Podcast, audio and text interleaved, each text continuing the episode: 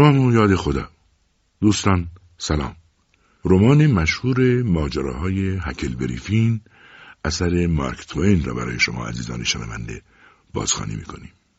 ارنست همینگوی درباره این رمان گفته است ماجراهای هکل بریفین بهترین کتابی است که تا به حال داشته ایم. تمام داستانهای آمریکایی از آن بیرون آمدند و چیزی بیش از آن نبودند. ادبیات نو آمریکا از یک کتاب آغاز می شود و آن هکل بریفین است. این کتاب یکی از بهترین نوشته است که داریم. قبل از آن نوشته به این خوبی نداشتیم از این پس هم نخواهیم داشت. نام اصلی این نویسنده ساموئل لنگهورن کلمنس بود ولی فعالیت های ادبی خود را با نام هنری و مستعار مارک توین انجام می‌داد.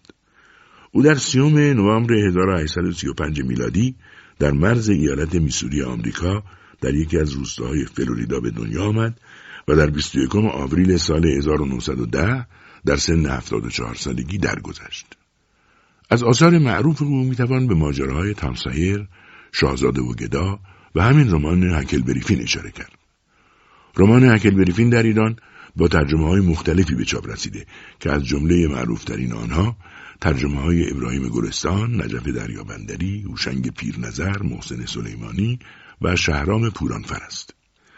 تلخیص و تنظیم رادیویی این اثر برای برنامه کتاب شب به طور اختصاصی بر اساس ترجمه شهرام پورانفر از انتشارات زرین و با نگاهی تطبیقی به ترجمه های دیگر آن به قلم نویسنده برنامه محمد باقر رضایی انجام گرفته است.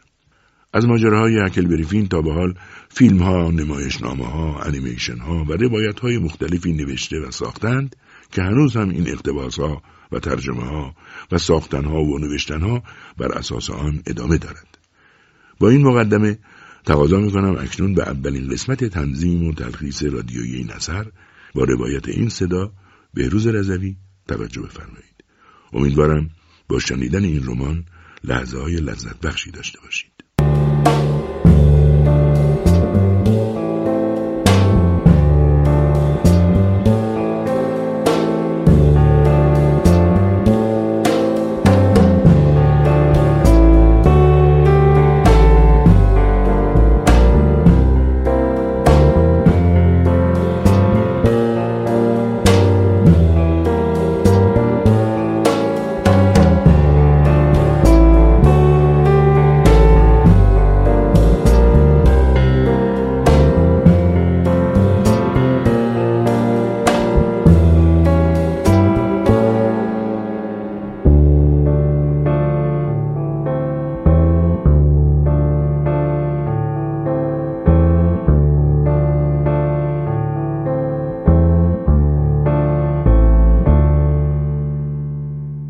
اگر کتابی به نام ماجراهای تامسایر را نخوانده باشید چیزی درباره من نمی‌دانید. ولی مانعی ندارد. حالا می‌گویم که آن کتاب چگونه به پایان رسید. به این صورت من و تام پولی را که سارقان پنهان کرده بودند یافتیم و ثروتمند شدیم. هر کدام شش هزار دلار گیرمان آمد. عقل از سرمان پرید. قاضی تچر پولها را به کار گرفت. طوری که روزانه به من یک دلار بهره می‌داد. خانم داگلاس هم مرا به پسری پذیرفت. این خانم در کارهایش به حد خسته کننده وسواس داشت. زندگی با چنین آدمی بسیار دشوار است.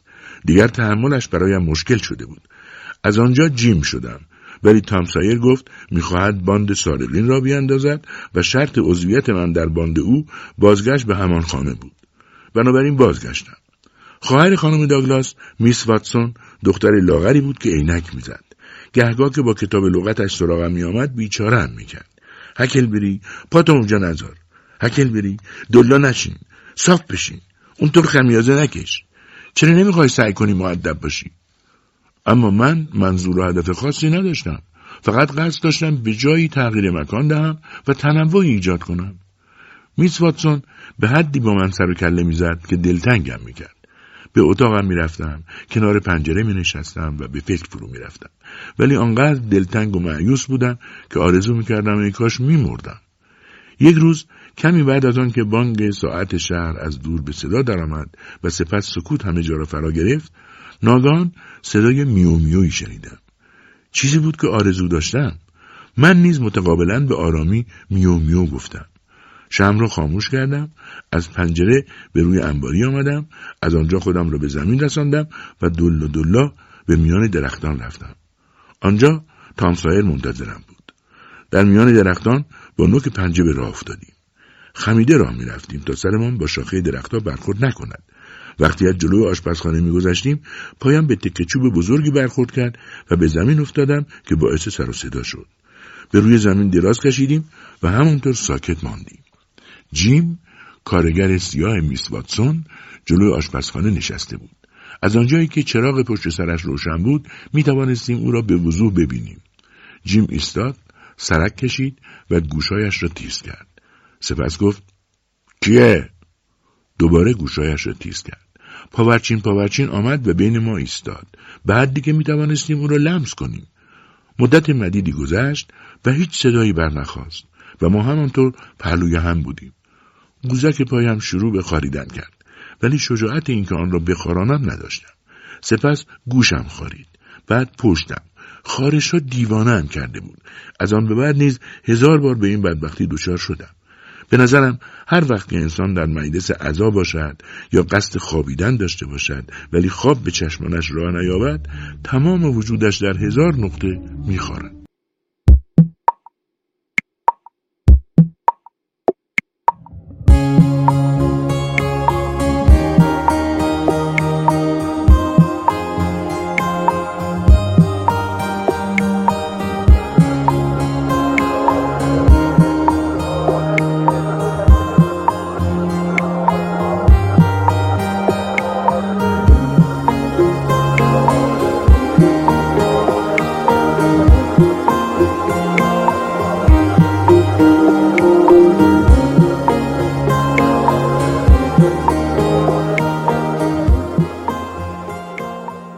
پس از چند لحظه جیم گفت بگو کی هستی؟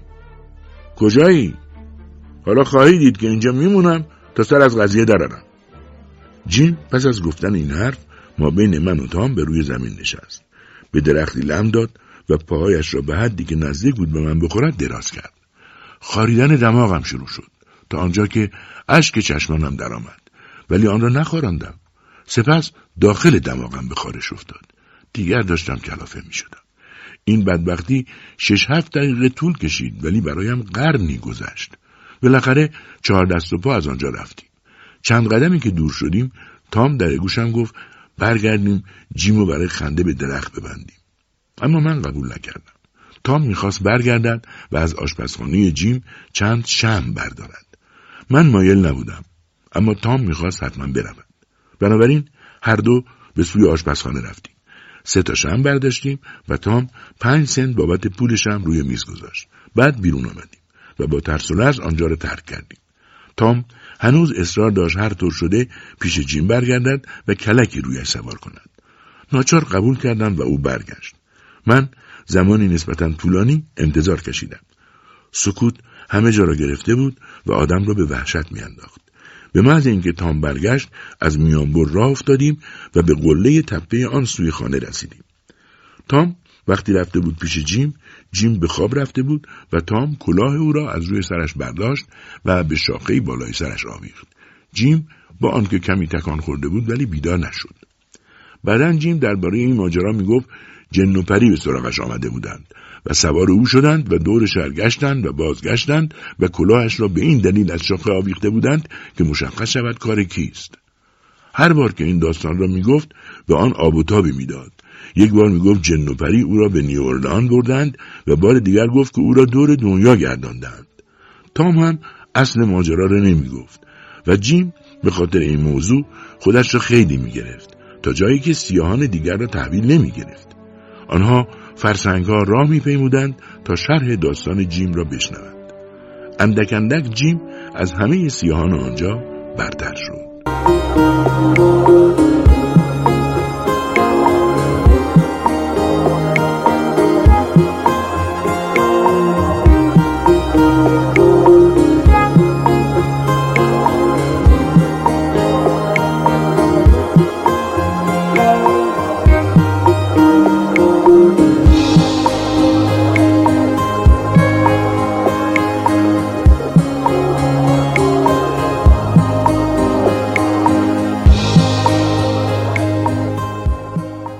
خلاصه وقتی من و تام به نوک تپه رسیدیم می توانستیم تمام دهکده را از آنجا تماشا کنیم که چند چراغ در آن روشن بود ستاره های آسمان با زیبایی بیش از پیش پرتو افشانی می کردند. رودخانه به عرض یک مایل از کنار ده عبور می کرد که به گونه وحشت انگیز ساکت بود. از تپه پایین آمدیم و جوهرپر و بن راجرز را یافتیم. دو سه تا بچه های دیگر را هم دیدیم و همگی به راه افتادیم. قایقی از لبه رودخانه برداشتیم، سوار شدیم و دو مایل در رودخانه پیش رفتیم تا به آن طرف تپه رسیدیم. سپس به نزدیکی تپه دیگر رسیدیم. تام از ما قول گرفت این راز را با کسی در میان نگذاریم. سپس حفره ای را میان بوته های روی تپه به ما نشان داد. آنگاه شمها را روشن کردیم و دلا دلا به درون حفره رفتیم. حدود دویست یارد که رفتیم از آنجا به بعد غار گشاد می‌شد. اندکی بعد تام خم شد و وارد حفره دیگر شد و ما هم به دنبالش از دالان تاریکی عبور کردیم و داخل یک اتاق شدیم که تاریک و نمناک و خیس بود. همانجا ایستادیم. تام گفت حالا ما باند دزدار اینجا تشکیل میدیم. نامش را هم می‌ذاریم گروه تامسایر. هر کس بخواد به این گروه بپیونده باید نامش رو با خون خودش بنویسه. همگی مایل بودیم. آنگاه تام قطع کاغذی که قسم نامه در آن نوشته شده بود بیرون آورد. آن را برایمان خواند. باید همه قسم یاد می‌کردند که به گروه وفادار باقی بمانند و رازها را به هیچ کس نگویند. اگر عضوی به گروه یا یکی از افراد گروه خیانت بکند یکی دیگر از افراد گروه معمور کیفر او و خانوادهش می شود و این شخص تا معموریتش را انجام نداده و علامت گروه را روی سینه آنها نزده نمی باید غذا بخورد و یا بخوابد همگی نوشته تام سایر را تصدیق کردند و سوال کردند که آیا تام آنها را خودش به تنهایی نوشته یا از کسی کمک گرفته تام گفت اندکی از آن متعلق به خودش است و مابقی را از کتابهای دزدان دریایی و رازنها گرفته. سپس بن راجرز پرسید پس با این حساب هکل بریفین که بی خانواده است اگه خیانت بکنه چیکار باید کرد؟ تام گفت پدرش که هست؟ بن راجرز گفت هست ولی چه کسی می‌تونه اونو پیدا کنه؟ حدود یک ساله که ناپدید شده.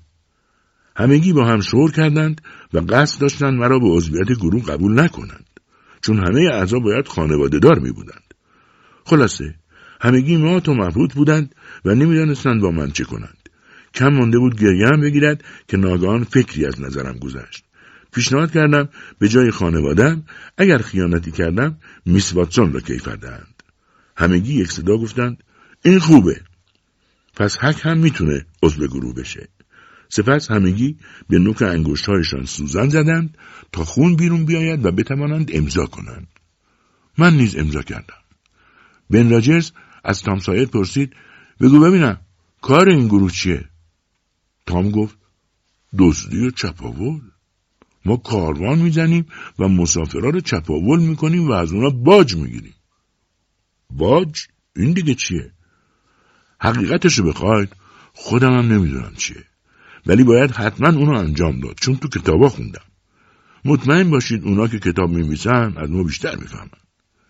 یکی از بچه ها که کوچکتر از همه بود و به خواب رفته بود ناگهان از خواب پرید و گریه سر داد. گفت می‌خواهد پیش مادرش برود و نمی‌خواهد دوز بشود. همه او را مسخره کردند.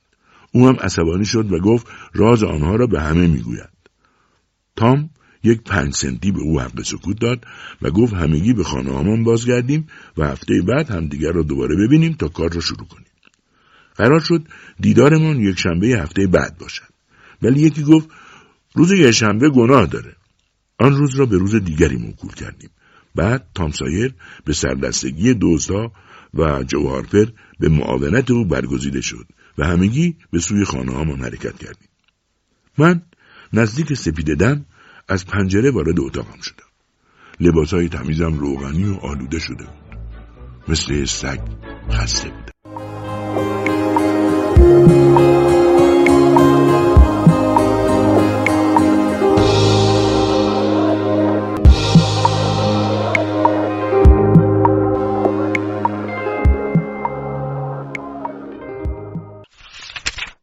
فصل دوم.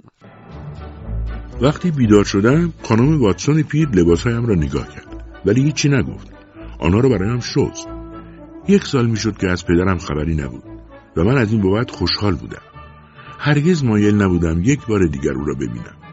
هرگاه سرحال بود و می توانست آزارم می‌داد. یک روز شنیدم جسدش را پیدا کردند. اما باور نکردم. مردم می‌گفتند کسی را که در رودخانه پیدا کردند او بوده. اما از صورتش نتوانسته بودند چیزی بفهمند. آن جسد را همانجا کنار رودخانه به خاک سپرده بودند و من از آنجایی که باور نداشتم او پدرم بوده بسیار ناراحت بودم. چون فکر می‌کردم یک روز بیاید و آزارم بدهد. آرزو می‌کردم اینطور نباشد. بگذریم. گروه ما یک ماهی به کارش ادامه داد تا اینکه من از گروه بیرون آمدم. بچه های دیگر نیز به همچنین. ما هیچ دزدی نکرده بودیم و کسی را نکشته بودیم. فقط خودمان را گول می‌زدیم و فقط قیافه راهزنها را می‌گرفتیم و پیش بچه ها پوز می‌دادیم. دیدم این کارها بینتیجه و بیفایده است. آن هم وقتی اسلحه هامان چوب و دست جارو بود و جواهراتی که میدزدیدیم شلغم های مزاره سه چهار ماه گذشت. زمستان بود. من به مدرسه رفتم و اندکی خواندن و نوشتن و جدل ضرب. در حدی که بدانم شش هفتا چند تا می شود یاد گرفته بودم. گمان نمی کنم بیش از این می توانستم چیزی یاد بگیرم چون ریاضیات را اصلا نمی فهمیدم. اول از مدرسه رفتن متنفر بودم. اما به مرور توانایی این کار را پیدا کردم چون زندگی کردن در خانه و خوابیدن در رخت خواب مرا دلتنگ می کرد. از وضعیت جدیدم راضی بودم. خانم داگلاس هم از من کاملا راضی بود و می گفت حتما پیشرفت می کنم. دیگر باعث نمی شدم جلوی دیگران خجالت بکشد. روزی وقت صبحانه نمک از دستم ریخ روی زمین. خیلی سریع نشستم و تا آنجا که از دستم برمی آمد آنها را از روی زمین جمع کردم. خانم واتسون گفت هکل بریفی تو باید همیشه از این اشتباه بکنی؟ من هم کلاهم را برداشتم و از خانه بیرون رفتم. ولی خیلی نگران بودم. نمی‌دانستم بدیومنی نمک ریختن روی زمین کی و کجا و چگونه گریبانگیرم خواهد شد. کمی برف روی زمین نشسته بود.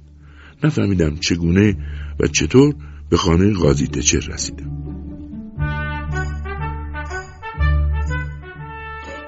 قاضی تچر گفت پسرم چه اتفاقی افتاده؟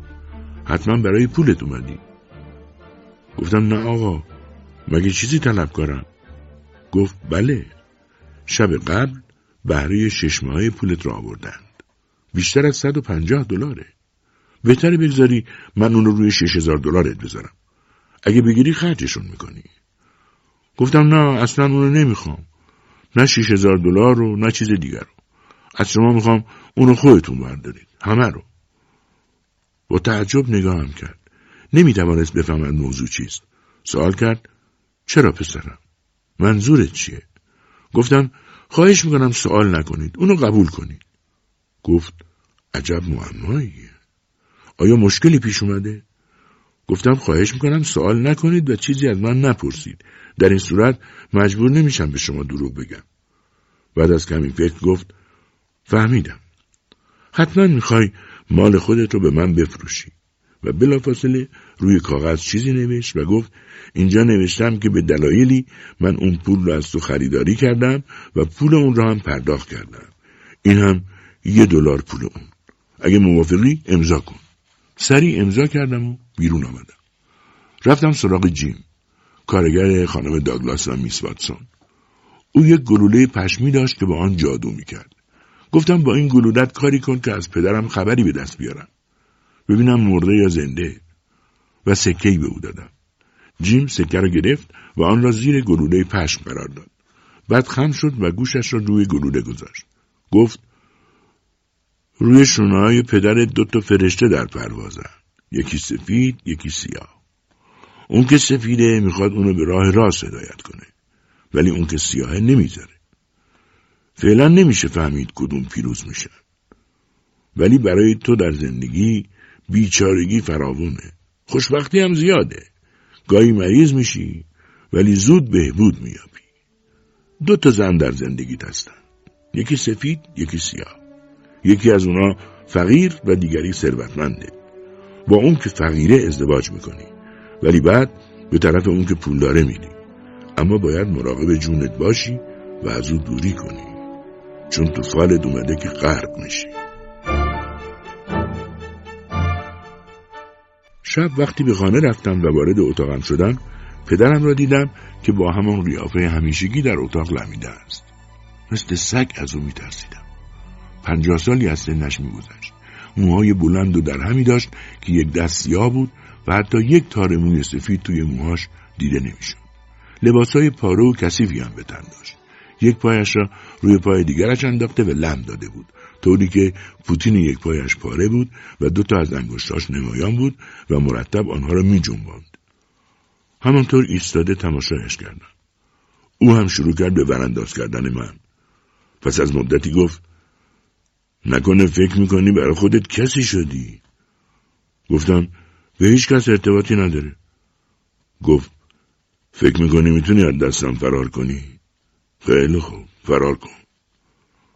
مدرسه رفتی و با سوادم شدی حتما به خودت فکر می‌کنی از بابایی بی سوادت سری اما این غلط کردن ها به تو نیمده اصلا کی اجازه داده بری درس بخونی گفتم خانم داگلاس گفت اون بیوه کی به اون اجازه داده از این غلط بکنه؟ به او چه مربوطه؟ حالا دخالت بیجا رو بهش نشون میدم. اما تو همین الان باید ترک تحصیل کنی. پدرت مدرسه می‌رفت یا مادرت؟ مادرت وقتی داشت میمرد بلد نبود اسمشو بنویسه. پدر جد تو هم بلد نبود. حالا تو بلد شدی بخونی؟ بخون ببینم چطوری بلد شدی. کتابی راجع به جنرال واشنگتن برداشتم و شروع به خواندن کردم. نیم صفحه بیشتر نخوانده بودم که با پشت دست به کتاب کوبید و آن را پرت کرد و گفت پس سواددار شدی. برو دیگه از این غلطا نکن وگرنه سر و کار دو منه. من احتیاج به چنین پسری ندارم. می‌بینم تخت داری آینه داری اتاقت فرش داره. اون وقت پدرت باید وسط خرابه ها و طویله ها بخوابه. من چنین پسری به دردم نمی‌خوره. صبر کن ببین چه بلایی به سرت میارم. مردم میگن پولدارم هستی راسته گفتم دروغه دروغ محضه گفت با من اینطوری صحبت نکن. همه جا راجع به پولای تو صحبت می‌کنم اصلا من برای همین اومدم. فردا میری پولتو می‌گیری و تحویل من میدی. گفتم من که پولی ندارم. گفت دروغ دیگه بسته. فردا میری پولتو از قاضی تچر می‌گیری و میدی به من. گفتم می‌تونی از خود قاضی تچر بپرسی؟ من هیچ پولی ندارم. گفت حتما می‌پرسم و همش هم ازش می‌گیرم. حالا هم هرچی تو جیبت داری بریز بیرون. گفتم یه دلار دارم اما نمیدم. بلند شد و داد زد. بدی یا ندی ازت می‌گیرم. بیارش بیرون. سکه ای رو که از قاضی تچر گرفته بودم بیرون آوردم. آن را قاپید و با دندانهایش آزمایش کرد. بعد از پنجره به بیرون نگاهی انداخت و گفت اگه بری مدرسه بیچارت می‌کنم و به سرعت از اتاق بیرون رفت. روز بعد پدرم تلو تلو خوران و بیخود از خود نزد قاضی تچر رفت. ولی هرچه کرد نتوانست پول را بگیرد. تهدید کرد که از طریق قانونی وارد می شود. قاضی تچه و خانم داگلاس هم به فکر افتادند از طریق قانون من را از پدرم بگیرند و یکی از آنها کفارت مرا عهدهدار بشود. ولی چون قاضی جدیدی به دادگستری آمده بود و خصلت‌های پدرم را نمی شناخت قبول نکرد و گفت نمی شود پسری را از پدرش که زنده است گرفت. قاضی تچر و خانم داگلاس مجبور بودند قضیه را تمام کنند. این بود که کوتاه آمدند. پدرم از این بابت بسیار خوشنود بود. اما مرا به شدت تهدید کرد که حتما باید برایش پول تهیه کنم. من هم از قاضی تچر سه دلار قرض گرفتم و به او دادم. او هم رفت تا آنجا که می‌شد عیاشی کرد. بعد آمد شروع کرد به فهاشی و فریاد زدن تا نیمه های شب به این کار ادامه داد او را گرفتند و روز بعد دادگاه به یک هفته زندان محکومش کرد وقتی آزاد شد قاضی تچر گفت آدمش خواهد کرد او را به خانه خودش برد لباس نو تنش کرد و باهاش غذا خورد و خوش رفتاری کرد. آنقدر برایش از دنیا و آخرت گفت و آنقدر نصیحتش کرد که پدرم قول داد خودش را عوض کند. قاضی تچر بسیار خورسند شد. او را در آغوش گرفت و گریه سر داد. زن قاضی هم به گریه افتاد. پدرم می‌گفت مردم دربارهش اشتباه فکر می‌کنند و او احتیاج به پشتیبانی دارد. قاضی پذیرفت. پدرم دستش را بلند کرد و گفت به این دست نگاه کنید. اونو بگیرید و فشار بدید. یه وقتی این دست دسته یه حیوان بود حالا دسته یک انسانه یه انسان که به دنیای جدیدی پا گذاشته مگه او رو به گذشته برگردونه؟ دیگه این دستها پاک و منظم. وحشت نداشته باشید بگیرید و اونها رو فشار بدید. سپس همه آنهایی که دوروبر ما بودند دست او را در دست گرفتند و گریه سر دادند. قاضی تچر گفت شب بینظیری است و آنگاه پدرم را برای خوابیدن به اتاق مخصوصی در منزلش هدایت کرد. اما پدرم نیمه شب از پنجره اتاق فرار کرد به شهر رفت و کتش را که قاضی به او داده بود با یک نوشیدنی بیخود کننده بسیار قوی معاوضه کرد و به اتاقش در خانه قاضی برگشت. صبحگاهان به ایوان آمد و همانجا به زمین افتاد و دستش شکست. وقتی آفتاب طلوع کرد او را دیدند که از شدت سرما رو به موت بود. اتاقش را دیدند که همه چیز آن به هم خورده بود و اصلا قابل شناخت نبود. قاضی تچر بسیار متأثر شد. گفت مگه این مرد رو با تفنگ بشه آدم کرد و الا راه دیگری برای آدم شدن او وجود نداره.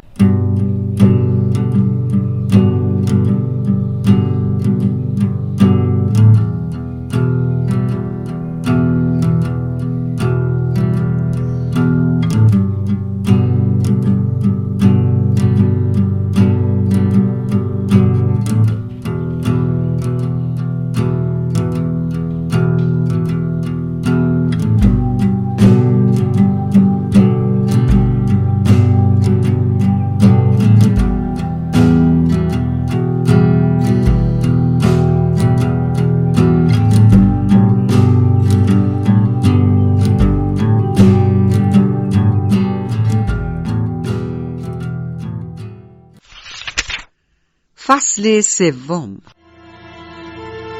پس از چندی دوباره حال پدرم خوب شد.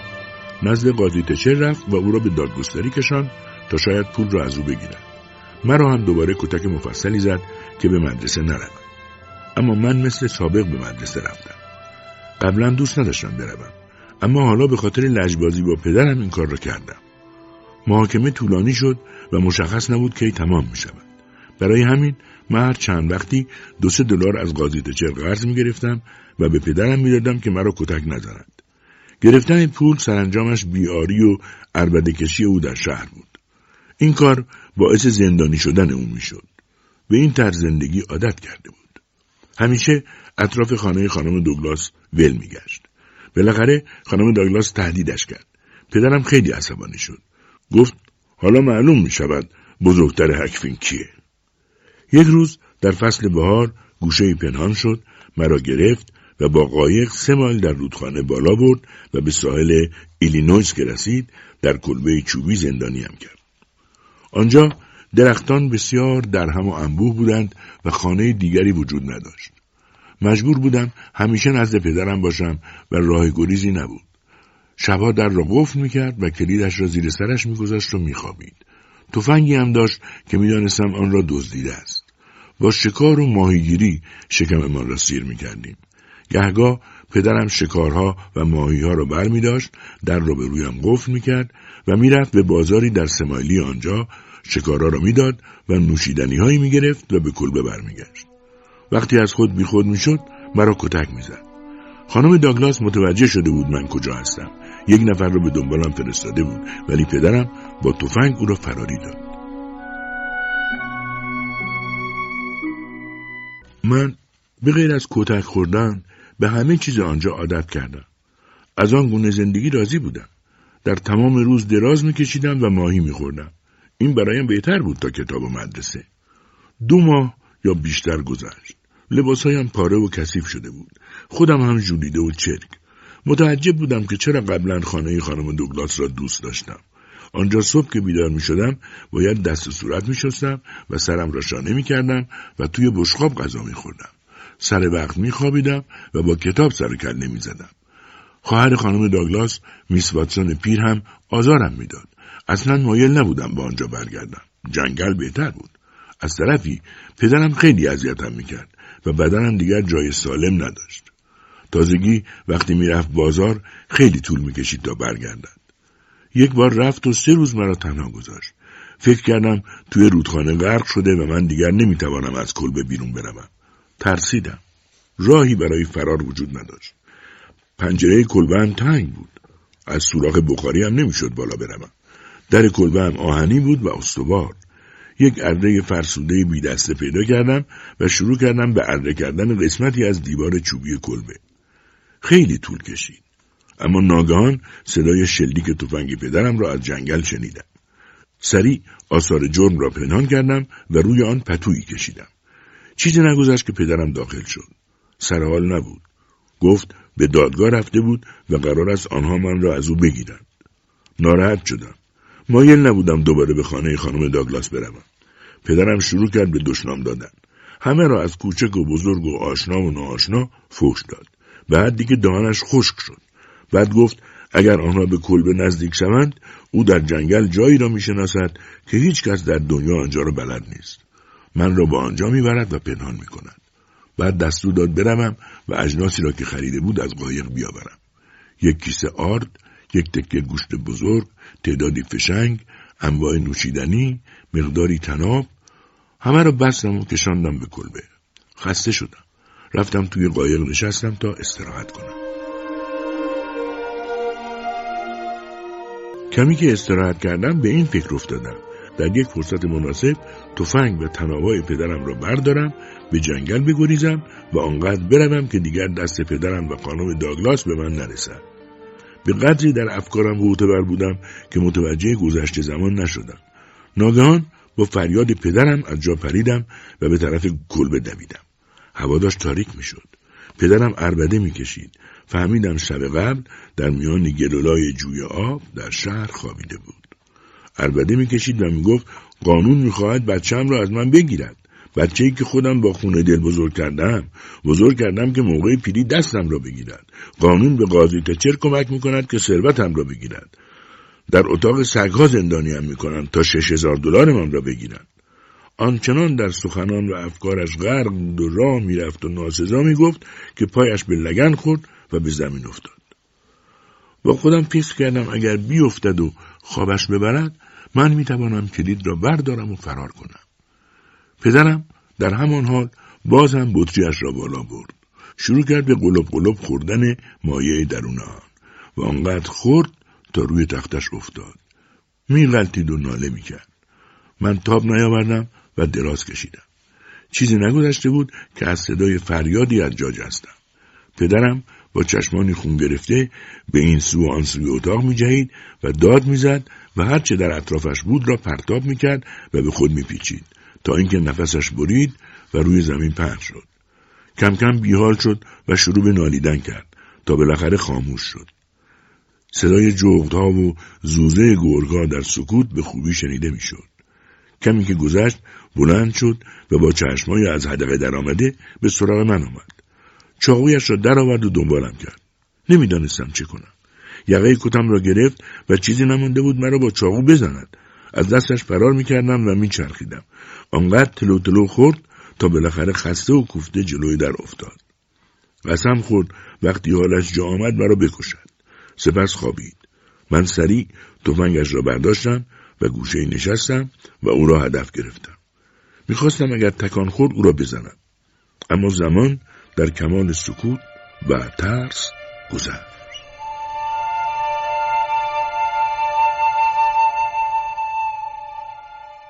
صبح صدای پدرم را شنیدم که می‌گفت بلند شو ببینم. با این تفنگ چیکار می‌خواستی بکنی? اطرافم را نگاه کردم تا ببینم کجا هستم. آفتاب زده بود و پدرم بیدار شده بود. ولی من هنوز تفنگ به دست دراز کشیده بودم. دوباره پرسید برای چی تفنگ دستت گرفتی؟ فکر کردم موضوع دیشب را فراموش کرده. گفتم یک نفر می‌خواست داخل شود نگهبانی می‌دادم. گفت چرا من صدا نکردی؟ کردم ولی بیدار نشدی. خیلی خوب. برو ببین ماهی به تور افتاده یا نه. من میرم و زود برمیگردم. در را باز کرد. بیرون آمدم. لب رودخانه رفتم و پدرم را میپاییدم که توی جنگل دور می‌شد. ناگهان متوجه یک قایق کوچک کهنه شدم که روی آب شناور بود. همانطور با لباس داخل آب رفتم و آن را کشاندم به کنار جنگل. هیچ کس آنجا نبود و معلوم نبود قایق مال کیست. اول فکر کردم وقتی پدرم از جنگل آمد آن را به او نشان بدم ناگهان فکر دیگری به خاطرم آمد. قایق را پنهان می‌کنم و به زودی به آن میگریزم. کمی که گذشت پدرم با مقداری الوار آمد. قایق را میان شاخه های یک درخت بزرگ پنهان کرده بودم. پدرم مرغی هم شکار کرده بود. وقتی جلو آمد من مشغول بیرون کشیدن تور ماهیگیری بودم. پنج ماهی قزلالا را برداشتیم و به کلبه آمدیم. پس از خوردن آنها دراز کشیدیم. داشتم فکر می‌کردم چطور از شر پدرم و خانم داگلاس برای همیشه خلاص شوم. پدرم خوابید. به خودم گفتم حالا باید کاری بکنم که هیچکس نتواند پیدایم کند. وقتی پدرم بیدار شد مرا دوباره در کلبه تنها گذاشت. در را به رویم قفل کرد و برای فروش الوارها به شهر رفت. اره را برداشتم و شروع به کار کردم. بالاخره با هر جان کندنی بود توانستم از بریدگی دیوار چوبی کلبه بیرون بیایم. کیسه آرد را برداشتم قایق را آماده کردم تکه گوشت قهوه و شکر بارود و پشنگ ها پتو و روغن و هرچی که به دردم می‌خورد را توی قایق گذاشتم. تفنگ را هم برداشتم. آن تکه چوب دیوار کلبه را که بریده بودم سر جایش گذاشتم و محکم کردم تا آثار جرم پاک شود و بعد بلا درنگ به راه افتادم. دقایقی بعد سرازیری کنار رودخانه را پیش می‌رفتم. تقریبا وسط جریان آب افتاده بودم. آنقدر خسته بودم که کف قایق دراز کشیدم تا آب خودش قایق را پیش ببرد. آسمان را نگاه می کردم. در مهتاب وقتی آدم به پشت دراز می کشد و آسمان را نگاه می کند آسمان عمیقتر به نظر می آید. دو روز گذشت تا به جزیره رسیدم. جریان آب بسیار تند بود و به سرعت از جزیره گذشتم و به آبهای باتلاق سمت ایلینویز رسیدم. سپس داخل جنگل شدم. قایق را مخفی کردم و همانجا گرفتم خوابیدم. میان برگای درختان برای خودم جایی پیدا کرده بودم و مطمئن بودم هیچ کس مرا نمی بیند. با سر و صدایی از خواب پریدم. از دور کشتی دیدم که نزدیک می شد. کشتی به آرامی نزدیک و نزدیکتر شد و از روبرویم گذشت. دیدم تقریبا همه در کشتی هستند. پدرم، قاضیتچه، جوهرپر، تامسایر و شنیدم همگی درباره کشته شدن من صحبت می کنند. چشمهایشان به آب بود و جنازه هم را جستجو می کردند. آنها را به وضوح می دیدم ولی آنها نمی توانستند مرا ببینند. کم کم کشتی از آنجا دور و در پیچ و تاب جزیره ناپدید شد. خاطرم آسوده شد که دیگر هیچ کس به دنبالم نمی آید. چیزهایی را که در قایق بود بیرون آوردم میان درختان برای خودم جایی درست کردم یک ماهی قزلالا گرفتم آتشی به پا کردم و شام درست حسابی خوردم وقتی هوا تاریک شد کنار آتشی که روشن کردم لم دادم تا بخوابم سه شبانه روز به همین منوال گذراندم هیچ حادثه ای رخ نداد روز چهارم برای دیدن و گشت و گذار در جزیره به راه افتادم همه جزیره متعلق به من بود من اکنون پادشاه آن جزیره بودم و قصدم فقط وقت گذرانی بود. وقتی خسته و ناتوان به مخفیگاهم برگشتم با خودم فکر کردم حالا موقع لم دادن نیست. رفتم بالای یک درخت و دو ساعتی آنجا بودم. هیچ صدایی نشنیدم و هیچ چیز ندیدم. اما نمی توانستم تا ابد روی درخت بمانم. پایین آمدم و ناگهان عدهای را دیدم که به آنجا نزدیک می شدند. شنیدم یکی گفت همینجا میمونیم. اسبا خسته هستن. دیگر تحمل جایز نبود. فوری رفتم قایق را آماده کردم و از آنجا دور شدم. یک ساعت راندم و به انتهای جزیره نزدیک شدم. ناگهان شعله آتشی را از دور دیدم. محتاطانه به سوی آن رفتم. مردی را دیدم که روی زمین خوابیده و خودش را میان پتوی پیچیده بود. پشت درختی پنهان شدم و به انتظار ایستادم. کم کم جنبید خمیازه کشید و پتو را کنار زد. ناگهان دیدم او کسی نیست جز جیم. خیلی خوشحال شدم. رفتم جلو و گفتم سلام جیم. با ترس برخاست. جلوی پایم زانو زد. دستایش را به هم چسبان و گفت هک. من همیشه مرده ها رو دوست داشتم. خواهش می‌کنم منو نکش. برو. این جیم پیر رو آزار نده. هر کار کردم به او بفهمانم نمردم نمی‌شد. البته از این بابت خوشحال بودم که می‌توانم سر به سرش بگذارم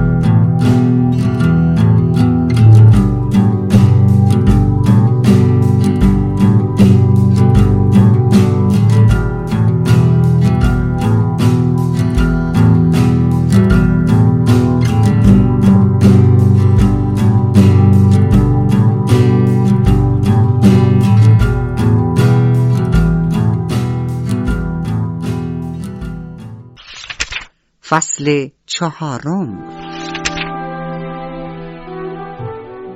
من با جیم صحبت می‌کردم و اون مات و متحیر به من نگاه می‌کرد هنوز باور نکرده بود که زنده گفتم چیزی می‌خوری؟ گفت چه فایده داره؟ پرسیدم چه مدت تو این جزیره هستی؟ گفت وقتی تو غیب شدی و گفتن کشته شدی به اینجا اومدم بالاخره قبول کرد که زنده با هم به قایق رفتیم و وسایل را آوردیم جیم آتشی روشن کرد و مشغول درست کردن غذا شد. اما به نظرم رسید هنوز کاملا باورم نکرده که زنده هم. پس از خوردن غذا پرسید پس تو کشته نشده بودی؟ موضوع را کاملا برایش توضیح دادم. پدرم فکر کرده بود من را از کلبه دزدیدن و کشتند و این را به همه گفته بود و حرفش همه جا پیچیده بود. پرسیدم جیم تو برای چی به اینجا اومدی؟ ریافش در هم رفت. دقیقه ساکت ماند. سپس گفت اگه نگم بهتره. چرا جیم؟ اگه برات بگم به کسی نمیگی؟ لعنت بر من اگه این کارو بکنم. باشک من فرار کردم. فرار کردی؟ برای چی؟ بگو ببینم موضوع چیه. میس واتسون پیر خیلی اذیتم می‌کرد. می‌گفت منو به عنوان یه برده برای فروش به نیورلان می‌بره. چند روزی بود یه برده فروش رو اطراف می‌دیدم. می‌خواست منو بفروشه و هشتصد دلار به دست بیاره. منم صبر نکردم و فرار کردم. گفتم جیم حالا بلند شو زود از اینجا بریم. یه دقیقه هم نباید اینجا بمونیم. دنبال ما هستن. به سرعت اسباب اثاثیه را جمع کردیم و راه افتادیم. بدون آنکه سخنی دیگر بین ما رد و بدل شود. در پناه درختان راندیم و از انتهای جزیره نیز گذشتیم. ساحل ایلینویز مملو از درخت و ساحل میسوری کوهستانی بود. جریان آب آنجا به سوی میسوری می‌رفت. در نتیجه احتمال اینکه کسی ما را ببیند وجود نداشت. تمام طول روز کشتی های باربری را که سرازیری رودخانه میسیسیپی را طی می‌کردند و همچنین کشتی بخاری که مخالف جریان آب حرکت می‌کرد را تماشا کردیم. شب دوم حدود هفت تا هشت ساعت به روی میسیسیپی می‌رفتیم و با جریانی که بیش از چهار مایل در ساعت سرعت آن بود در حرکت بودیم. گاهگاهی ماهی می‌گرفتیم و حرف می‌زدیم و برای آنکه خوابمان نبرد در آب شنا می‌کردیم. حرکت آرام ما بر روی آب رودخانه خاموش و ساکت بسیار عالی بود. دراز میکشیدیم و به ستاره ها خیره می‌شدیم. هر شب از شهری میگذشتیم. هوا به طور کلی بسیار دلپذیر بود و ماجرایی برایمان اتفاق نیفتاد. شب پنجم از سن لوئیس عبور کردیم. پنداری تمام پهنه عالم چراغان شده بود. در سن پترزبورگ می‌گفتند در سنت لوئیس حدود 20 تا سی هزار نفر زندگی می‌کنند. اما من نمی‌توانستم بپذیرم. تا آن شب که حدود ساعت دو بعد از نیمه شب در سکوت مطلق رودخانه چراغهای خانه را دیدم و باور کردم. هر شب حوالی ساعت ده به ساحل نزدیکمان و به دکده آنجا می‌رفتم و برای حدود ده یا پانزده روز خرید می‌کردم و برمیگشتم توی قایق.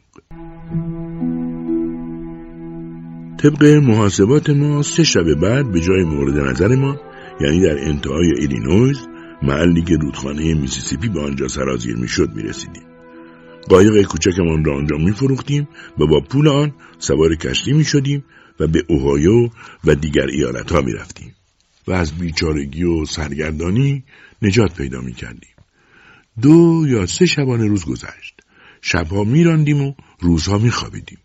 به محض آن که سپیده می‌زد از راندن دست میکشیدیم و قایق را در قسمت راکت آب میبستیم و آن را با شاخ و برگ درختان پنهان می‌کردیم گهگاه رودخانه پر عظمت میسیسیپی متعلق به ما می‌شد و کسی غیر از ما در آن نمیراند آن سوی آب سواحل و جزایر بودند و گاه شراره از آتش در دور دست می درخشید که امکان داشت چراغ کلبه ای باشند. قایقهایی هم از دور نمایان بودند که گاه از تویشان صدای ساز یا آوازی به گوش می رسید. یک روز قبل از سپید دم دو نفر را دیدیم که از باریک راه کنار رودخانه می دویدند. تصور کردم دیگر گرفتار شده ایم و جایمان را پیدا کردند. آخر اینطور تصور می‌کردم که هر کس دنبال کسی میدود حتما در جستجوی من یا جیم است قصد فرار داشتیم ولی دیگر دیر شده بود آنها به ما نزدیک شدند و با التماس فریاد زدند که کار بدی نکردند و کمک می‌خواهند. قصد داشتند سوار قایق شوند.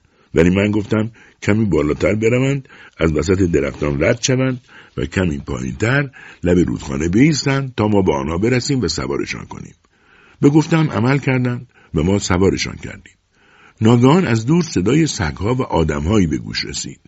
بالا و پایین می‌رفتند و می ایستادند. گویی سردرگم بودند که از کدام طرف بروند. هر قدر ما دورتر می شدیم صدایشان آرامتر می شد تا بالاخره صدایشان قطع شد. دو نیم مایل در رودخانه پیش رفتیم و از جنگل های آن قسمت گذشتیم. بعد کنار کشیدیم و میان درختها پنهان شدیم.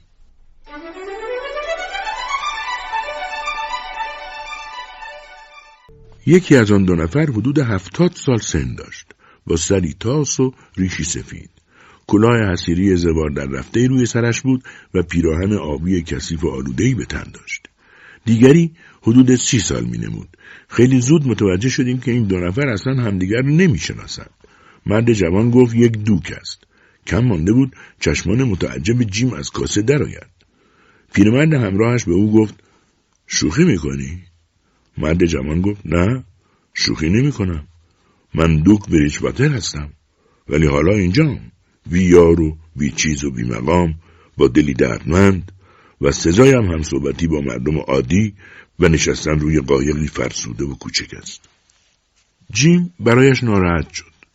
قصد داشتیم او را دلداری دهیم ولی گفت اگر فقط رفتاری که او را شایسته باشد با وی داشته باشیم کافی است.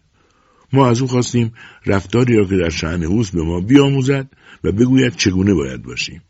گفت هر موقع خواستیم با او صحبت کنیم نخست جلویش خم شویم و بگوییم مفتخر بفرمایید. یا حضرت والا مقام یا عالی جناب دوک. جیم هم بلافاصله گفت عالی جناب از این میل بفرمایید.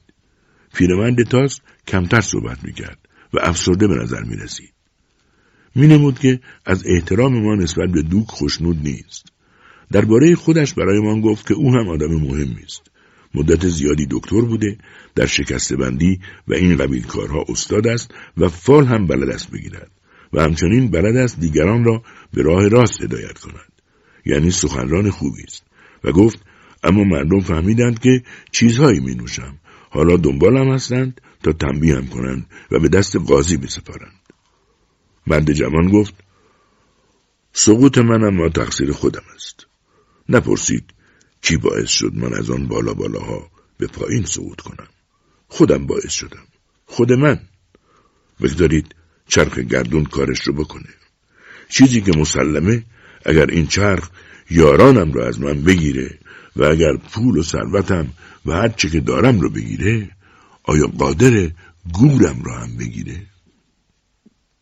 بالاخره یک روز در گورم آرام می‌گیرم و همه چیز رو فراموش می‌کنم. اون موقع این دل غصهدار دیگه غمی نداره. پیرمرد گفت بلیج واتر من برات خیلی متاسفم ولی تو تنها کسی نیستی که با چنین مشکلی روبرویی.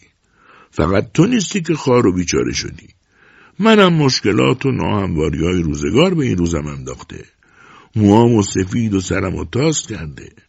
منم قبل از اون که شکسته بندی و فالگیری کنم ولی عهد بودم. بله. چشمای تو در این لحظه ولیعهد گم شده لویی شانزدهم و ماری آنتوانت لویی هفدهم رو مشاهده می‌کنه. مرد جوان گفت پس طبیعتا تو باید 600 یا 700 سال از عمرت گذشته باشه. پیرمرد گفت بله واتر مشکلات مشکلات و ناهمواری های روزگار منو به این روز انداخته. در حالی که من پادشاه حقیقی فرانسه هستم. پیرمرد این را که گفت گریه سر داد. من و جیم نمی‌دانستیم چی کار کنیم. ناچار برای او هم احترامی قائل شدیم و نوازشش کردیم تا کمی آرام شد. دوک و پادشاه با هم دست دادند و دوست شدند و من و جیم هم خوشحال شدیم. طولی نکشید که فهمیدیم این شیادان شاه و دوک نیستند و فقط دو نفر دزد و دروغگو هستند ولی به روی مبارکمان نیاوردیم و چیزی نگفتیم تا ببینیم چه می شود. آنها به این دلخوش بودند که پادشاه و دوک خطابشان کنیم. مسئله ای نبود. من در راه حفظ آرامش قایق و آسایش جمعی این گذشت را داشتم. آنها همواره از ما سوال می‌کردند. می‌خواستند بدانند دلیل اینکه روی قایق را میپوشانیم چیست و چرا روزها توقف می‌کنیم و شبها میرانیم. خلاصه چند روزی بسیار ناراحت بودیم. هم آنها و هم کسانی که با قایق از کنارمان میگذشتند به دلیل آن که فکر می‌کردند جیم یک برده فراری است ما را اذیت می‌کردند و می‌خواستند او را ببرند دوک گفت راه حلی برای رهایی از این تشویش داره شاد شدیم گفت تقدیر من این چنینه که همواره در خاک و لجنزار لگدمال شم. تیر وقتی من از فراز آسمون ها به زمین کوفت. تقدیر این چنین می‌خواد و من ناگزیر به تحملم. هیچ کس رو در این دنیای فانی ندارم. شکنجه و درد فراراه منه. شکیبایی پیشه می‌کنم. اجازه بدید تا راه حلی برای مشکل جیم پیدا کنم تا بتونیم روزا حرکت کنیم. نقشه می‌کشم که راحت بشیم. و نقشهش این بود که جیم را با تناب میبندیم. می‌گوییم اون یک برده فراری است ما او را دستگیر کرده ایم و به دلیل آنکه پول به اندازه کافی برای رفتن با کشتی نداشتیم او را با این قایل نزد صاحبش باز میگردانیم. هوش و دانایی دوک مورد تایید همگی قرار گرفت. دیگر قادر بودیم روزها هم حرکت کنیم. همچنان پیش می‌رفتیم و توقف نمی‌کردیم. یک روز صبح آفتاب بالا آمده بود که دوک اعلامیه از خورجینش درآورد آن را به پادشاه نشان داد و گفت من به نمایش های تاریخی بسیار علاقه من بودم. متخصص تراژدی های شکسپیرم. می‌بینی؟ علا حضرتا. شما هیچگاه به روی صحنه قدم گذاشتید؟ پادشاه جواب داد خیر. دو گفت بنابراین تئاتر جهان این افتخار را خواهد یافت که شما در زمره بازیگرانش باشید. به اولین شهر مناسبی که رسیدیم تالاری اجاره می‌کنیم و نمایش رومو و جولیت رو به روی صحنه می‌بریم. نظرتون چیه؟ پیرمرد گفت هر کاری که پول به ما بده من هستم. ولی از نمایش و بازیگری چیزی نمی‌دونم. آیا می‌تونی به من یاد بدی؟ دوک گفت بله خیلی ساده است. بیا از همین الان شروع کنیم. آنگاه دوک داستان رومو و جولیت را برای پیرمرد باز گفت و گفت که چون او همیشه نقش رومئو را ایفا می‌کرده حالا باید پادشاه جولیت بشود. پیرمرد گفت ولی دوک جولیت به گفته خودت بسیار زیبا و کم سن و سال بوده. با سر تاس و ریش سفید من جور در میاد.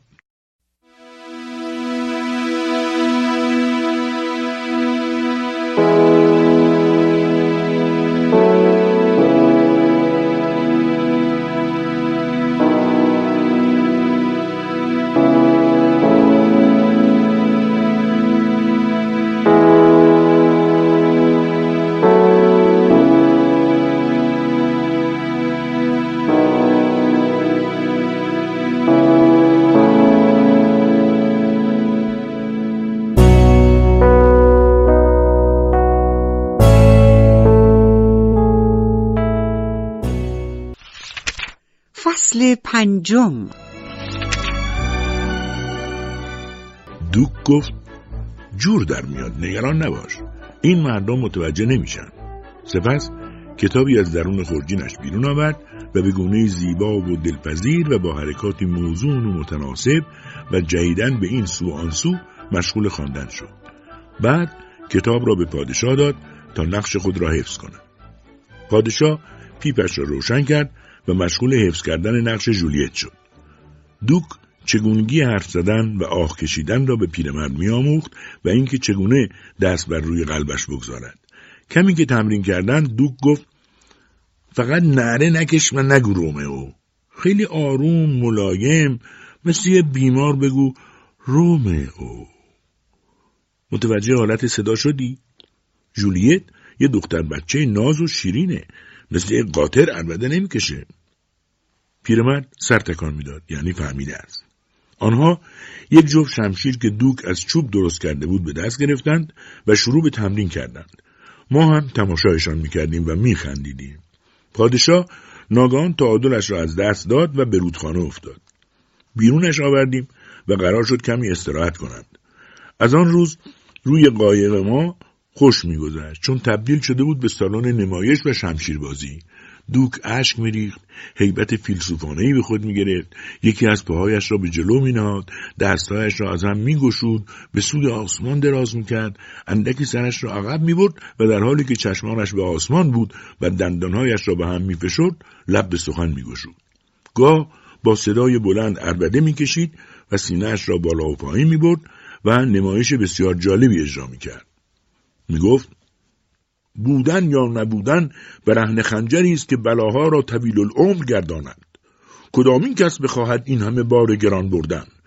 جز که خوف از چیزی پس از مرگ زند بر هم خواب معصومش را. می انگیزد که تیر دوران جفاپیشه رها سازیم و بچتابیم به سوی چیزی غیر از اینها که عاجزیم از درکشان. این است که عقل را حیران و سرگردان می سازد کدامین کس بخواهد ضربه تازیانه زمان آزار ستمکاران تعنی مغروران و تن دادن به پاسخ را؟ جیم گفت هک این پادشاه ما بوی خیلی بدی میده. گفتم همه پادشاه هم تو بودن جیم. کاری از ما ساخته نیست. تاریخ هم نتونسته این لاشه های متعفن چاره کنه. جیم گفت ولی دوک حرکات بهتری داره. رفتارش زننده نیست. گفتم منم همینطور فکر می‌کنم جیم. ولی حالا سروارمون هستن و ما ناچاریم اونا رو تحمل کنیم. به اولین شهری که رسیدیم دوک و پادشاه با چاپ اعلامیه‌ای می‌خواستند در یکی از تالارها نمایشی اجرا کنند. هر دو در تمام طول روز کار کردند دکور صحنه زدند پرده را آویزان کردند و یک ردیف شم در جلوی سن قرار دادند. شب اول تالار مملو از جمعیت بود. دوک از پشت پرده روی صحنه آمد و گفت تراژدی به این جالبی تا کنون در جهان به روی صحنه نیامده است. دهان تماشاچیان را با حرفهای زیبا خوب آب انداخت و سرانجام نمایش را آغاز کرد. وقیهانه بود ولی موسک و خنده دار. تماشاچیان از خنده روده شده بودند. حرکاتی که پادشاه موسک انجام می‌داد گاو را هم وادار به خنده می‌کرد. سپس دوک پرده را کشید به تماشاچیان تعظیم کرد و گفت که این تراژدی فقط دو شب دیگر روی صحنه خواهد بود. زیرا بنا به دعوتی مجبور به نمایش در تئاتر لندن هستیم و های آن نمایش از قبل فروخته شده و باید بروند. دوباره تعظیم کرد و افزود که اگر نمایش او نظر تماشاچیان گرامی را جلب نموده تقاضا دارد از بقیه دوستان و اهالی شهر بخواهند که شب بعد حتما برای تماشای نمایش بیایند. چند نفر با صدای بلند فریاد زدند چی شد؟ همه نمایش این بود؟ دوک جواب مثبت داد. هیاهویی به راه افتاد.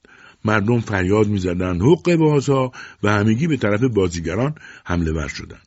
در این لحظه یک نفر روی صندلی پرید و با صدای بلند گفت صبر داشته باشید. فقط یه لحظه صبر کنید. همه خاموش شدند. مرد گفت اینا ما رو فریب دادن. اما اکنون ما گول خوردیم نباید اجازه بدیم مزحکه اهالی شهر بشیم. بیرون میریم و از نمایش تعریف می‌کنیم تا بقیه مردم هم بلیت بخرن و به دیدن نمایش بیان. بعد همگی مثل هم میشیم. موافقی؟ همه یک صدا موافقت کردند. روز بعد غیر از تعریف و تمجید از نمایش حرف دیگری بین مردم نبود. شب بعد سالن مملو از تماشاچی شد.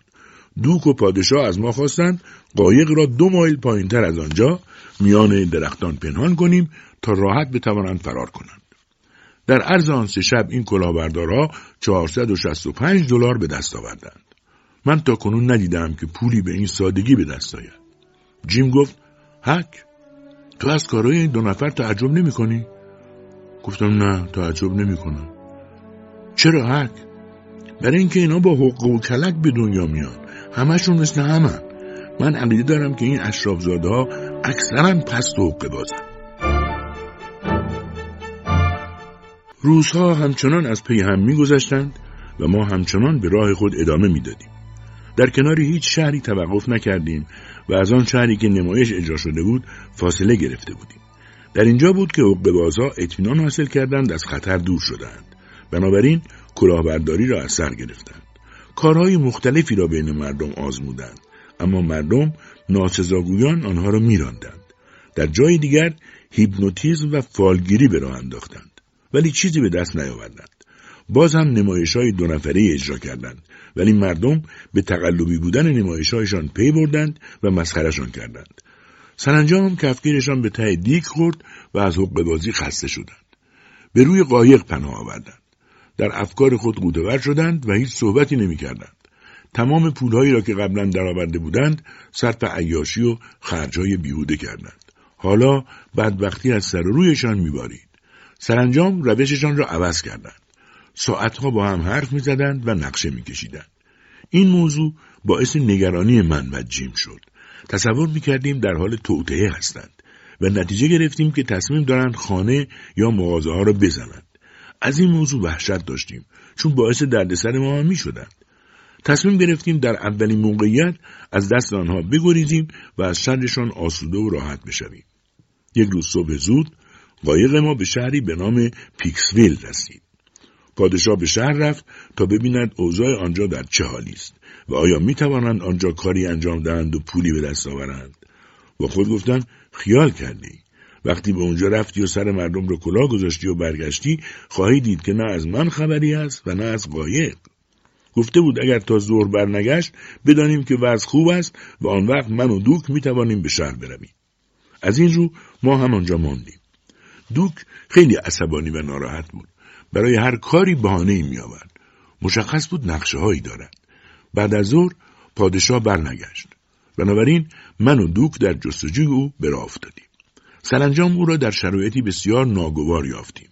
بیخود و لایعقل به روی زمین افتاده بود و عدهای دورش جمع بودند. به قدری حالش آشفته بود که توانایی برخواستن از جایش را نداشت. دوک با دیدن او به باد ناسزایش گرفت و او را پیرمرد نادان و احمق خطاب کرد. هر دو به هم فوش می‌دادند. من از فرصت استفاده کردم در حالی که آن دو با هم درگیر شده بودند به سرعت از آنجا دور شدم. مصمم بودم دیگر نگذارم پادشاه و دوک ما را ببینند. به قایق که رسیدم رمقی برایم نمانده بود ولی شادیم بیش از آن بود که حالم را در نظر بگیرم. با صدای بلند گفتم جیم خیلی زود قایق رو به راه بنداز که دیگه از شر اونا راحت شدیم.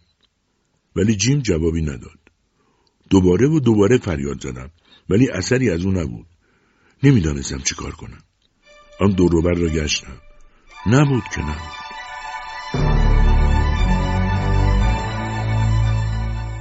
پسری را دیدم. نشانی های جیم را دادم و سوال کردم آیا چنین شخصی را دیده است؟ گفت بله. گفتم کجا رفت؟ گفت او را به خونه فلیپس دو مایل پایینتر از اینجا بردن. او یه برده فراری بود و دستگیرش کردن. برای اینکه به من شک نکند گفتم واقعا چقدر خوب شد چون یکی دو ساعت پیش توی جنگل منو تهدید کرد که اگه حرف بزنم منو می‌کشه گفتم اونجا بمونم و جام جم نخورم پسر گفت دیگه نترس چون اونو گرفتن گویا از جنوب فرار کرده بود حتما می‌دونی که جایزه او دیویست دلاره خوش به حال کسی که این پولو به دست میاره به قایق برگشتم تا فکرم را به کار بیاندازم که چیکار باید کنم. عقلم به جایی نرسید. پس از آن همه سفر همه نقشه هایم نقشه براب شده بود. جیم بدبخت. دوباره او را به بردگی گرفتم. پسرک گفت شنیدم یه پیرمرد جای او رو با گرفتن چهل دلار به آدمای آقای فلیپس لو داده. اونا هم سر فرصت وقتی که سیاه بیچاره تنها توی یک قایق بوده ریختن سرش رو دستگیرش کردن. به خاطر دیویست دلار. تصمیم گرفتم نامه به تامسایر بنویسم تا خانم داگلاس و میس واتسون را مطلع کنند ولی به دو دلیل این کار را انجام ندادم یکی اینکه آنها از بیوفایی جیم ناراحت هستند و امکان دارد او را به فروش برسانند. دیگر آنکه فکر می‌کردند من باعث فرار او شدم و توبیخم می‌کردند. مضطرب بودم. ناراحتی هم حد و حصر نداشت. حیران بودم و نمی‌دانستم چه کار باید انجام دهم. سرانجام تصمیم گرفتم نامه ای بنویسم. اثر عجیبی در درونم پدیدار شد. به سبکی پرکاهی شدم و کاغذی برداشتم و در کمال مسرت و خورسندی نوشتم میس واتسون سیاه فراری شما در اینجا دو مایل پایین تر است و آقای فلیپس او را گرفته و در مقابل گرفتن جایزه آن را به شما تحویل خواهد داد.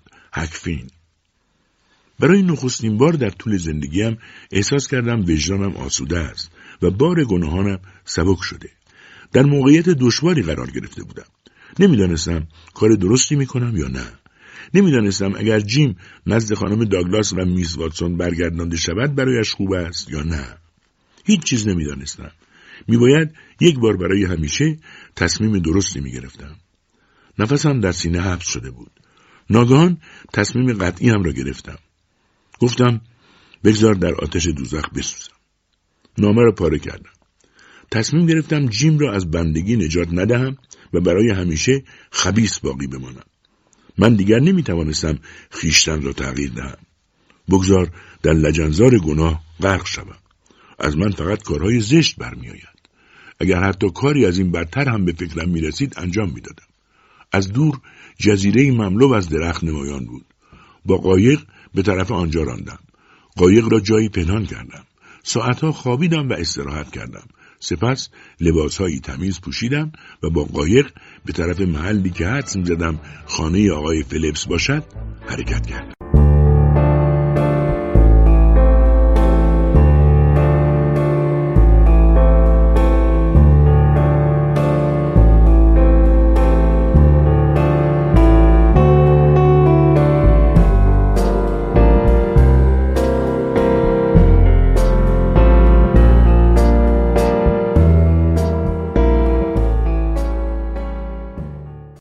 فصل ششم.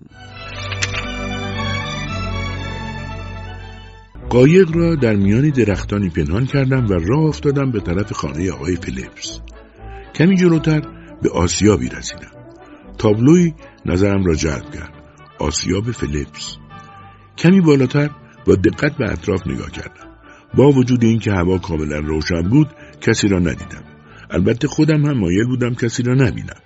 فقط قصد داشتم اوضاع آنجا را خوب بسنجم اتفاقا اولین کسی را که توی مسیر دیدم دوک بود او مشغول چسباندن اعلامیه یک نمایش دیگر بود حقوق دست بردار نبودند وقتی به خود آمدم سینه به سینه با او روبرو شدم بسیار تعجب کرد گفت تو کجایی؟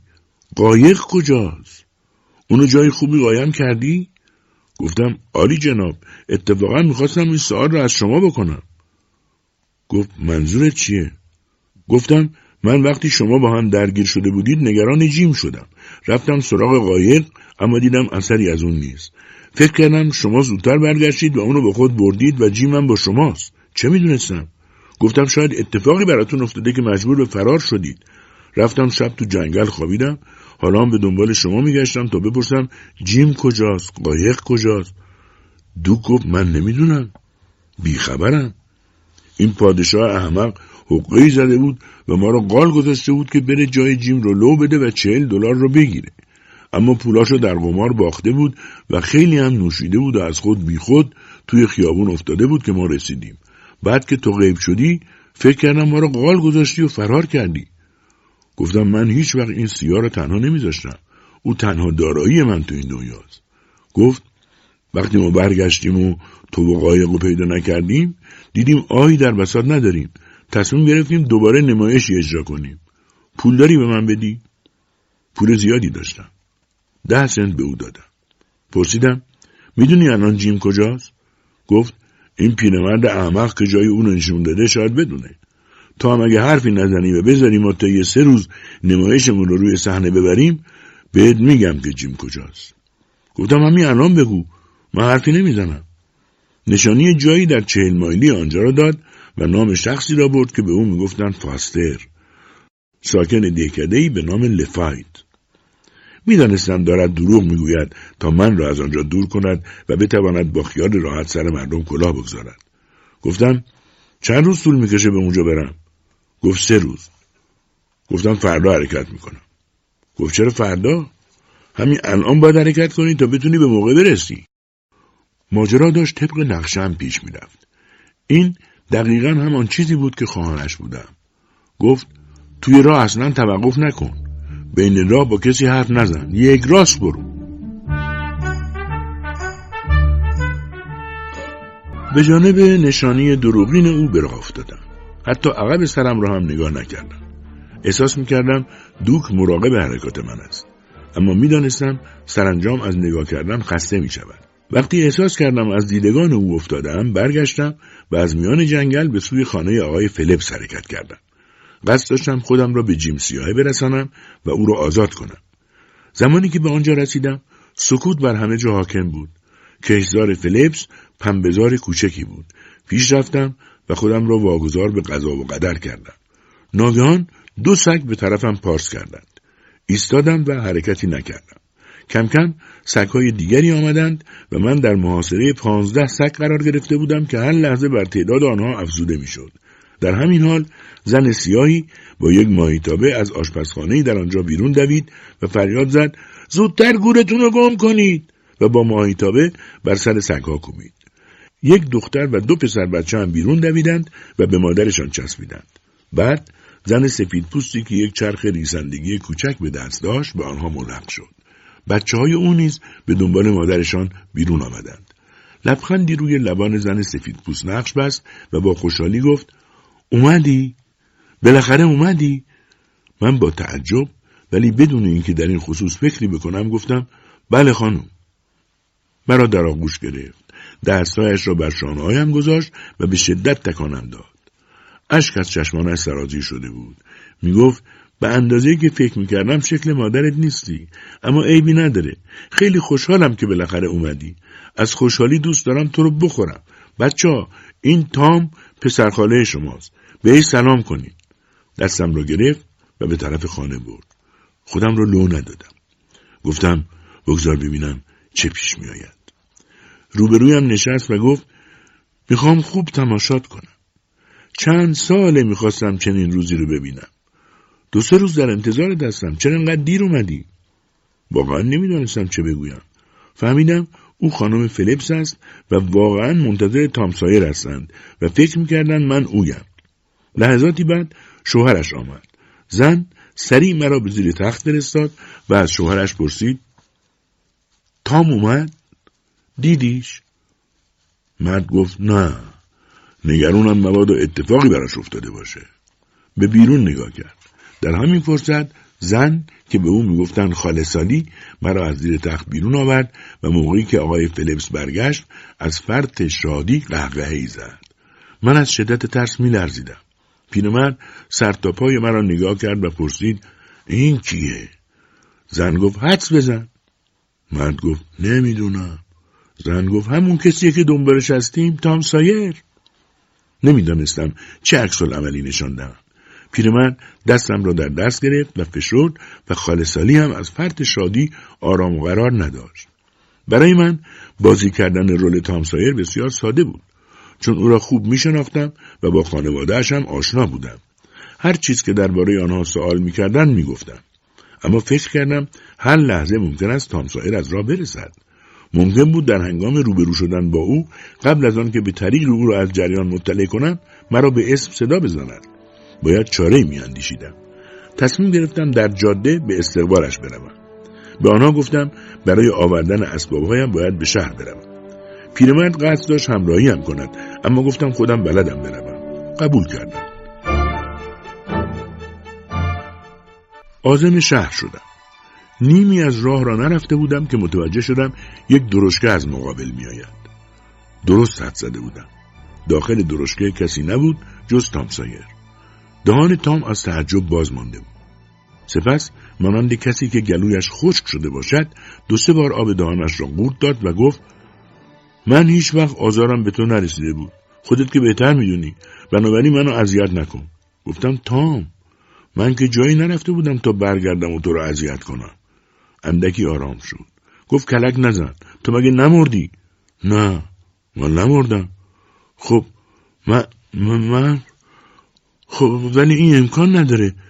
نمی‌تونم بفهمم. همه میگن تو مردی. نه من نمردم. کلک زدم. اگه قبول نداری بیا جلو با من دست بده. پس از لمس کردن دست من قانع شد. از دیدار من بسیار خوشحال بود. خواست همه جریان و اتفاقات را برایش تعریف کنم. گفتم کمی صبر داشته باشد همه چیز را می‌فهمد به راه افتادیم. توی راه ماجرای خالصانی و آقای فلیپس را برایش گفتم و چاره خواستم. کمی فکر کرد و گفت هیچ مسئله ای نیست. تو چمدون منو بردار و به خودت ببر و وانمود کن که چمدون خودته. منم به شهر میرم و گردش می‌کنم. حدود نیم ساعت بعد از تو به خونه خالصالی میام. وقتی منو دیدی اول وانمود کن منو نمی‌شناسی. گفتم بسیار خوب. ولی موضوعی که هیچ کس نباید بفهمه جیمه. من می‌خوام اون رو از دست اونا آزاد کنم. جیمو می‌شناسی؟ تام گفت مگه جیم ماجرای جیم را گفتم؟ تعجب کرد. گفت منم در این کار کمکت می‌کنم. سپس چمدانش را به من داد و هر کدام به راه خود رفتیم. وقتی به خانه خالصالی برگشتم همه تعجب کردند که چقدر زود رسیدم. نیم ساعت بعد از من درشگه ای از راه رسید و تام از آن پیاده شد. اول خودش را یک غریبه که راه را گم کرده معرفی کرد. اما به مرور گفت که نامش سید تایر است. ناگان همه از جا پریدند و او را در آغوش گرفتند. خالصالی گفت ای شیطون حالا خالت رو فریب میدی؟ اصلا فکرش نمی کردم که تو هم بیای. ما فقط منتظر تام بودیم. خواهرم درباره اومدن تو چیزی به من ننوشته بود. بله خاله بنا نبود من بیام. ولی من خیلی اصرار کردم تا مادرم رو راضی کنم. تو کشتی با تام این نقشه رو کشیدیم تا اومدن ما براتون غیر منتظره باشه. قرار شد اول تام بیاد و کمی بعدم من بیام. و اول وانمود کنم که غریبه هستم. چون می‌دونستم شما خیلی وقت منو ندیدید و نمی‌شناسید. آن روز درباره همه چیز صحبت کردیم. من و تام همواره دقت می‌کردیم تا ببینیم آیا از جیم حرفی زده می‌شود یا نه. ولی صحبتی نشد. ما هم صلاح نبود درباره سیاه فراری صحبت کنیم. سرانجام یکی از بچه ها موقع شام از آقای فلیپس پرسید پدر اجازه می‌دید من و سید و تام به دیدن نمایش بریم؟ پیرمرد جواب داد نه. فکر نمی کنم نمایشی وجود داشته باشه. چون اون سیاه فراری که پیش ماست تمام جریان حقوق بازی نمایش را برای من و آقای بورتون تعریف کرد و قرار بورتون موضوع رو به مردم و مقامات بگه.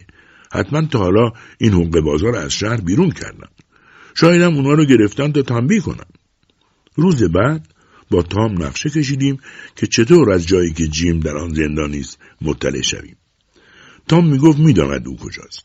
در کلبه کنار کوره. نقشه کشیدیم که اول باید مطمئن شویم جیم آنجاست بعد من قایق را از مخفیگاه بیاورم و در اولین موقعیت کلید را از پیرمرد بدزدیم و جیم را فراری بدهیم و خودمان هم با او برویم. تام این نقشه را قبول نکرد. به جای آن خودش نقشه کشید و آن را مطرح کرد. همیشه وقتی تام نقشه را تر می کرد هیچ ایرادی به آن وارد نبود. تصمیمش را برایم چند بار تکرار کرد و من متوجه شدم که فکر او پانزده برابر فکر من جالبتر است. از این رو نقشهاش را قبول کردم و قرار شد دست به کار شویم. الان لازم نمی‌بینم نقشه تامسایر را برایتان بازگو کنم. چون اطمینان دارم در حین عمل صدها بار نقشه عوض می شود زیرا تام عادت داشت با آن آب و تاب بدهد. و همینطور هم شد. چیزی که برایم اهمیت داشت این بود که تام سایر به حرفش عمل می کرد و او واقعا قصد داشت به من کمک کند و جیم را از بند برهاند. ولی هیچ نمیفهمیدم. تام در خانواده اصیل پرورش یافته بود. پسر فهمیده و باسوادی بود و مغزش را گچ نگرفته بودند. رزل و بدتینت هم نبود و قلبش سرشار از محبت بود. با این تفاسیر برایم عجیب بود که او قصد انجام چنین کاری را داشت. کاری که حتما باعث سرفکندگی خودش و خانوادهش می‌شد. پذیرفتن این موضوع برایم دشوار بود. تصمیم گرفتم نظرم را برایش بگویم و او را از این کار منصرف کنم. اما اجازه نداد صحبتم را تمام کنم و گفت مگه من نگفتم که به تو در دزدیدن و فراری دادن جیم کمک می‌کنم؟ گفتم البته. گفت پس دیگه حرفی نزن.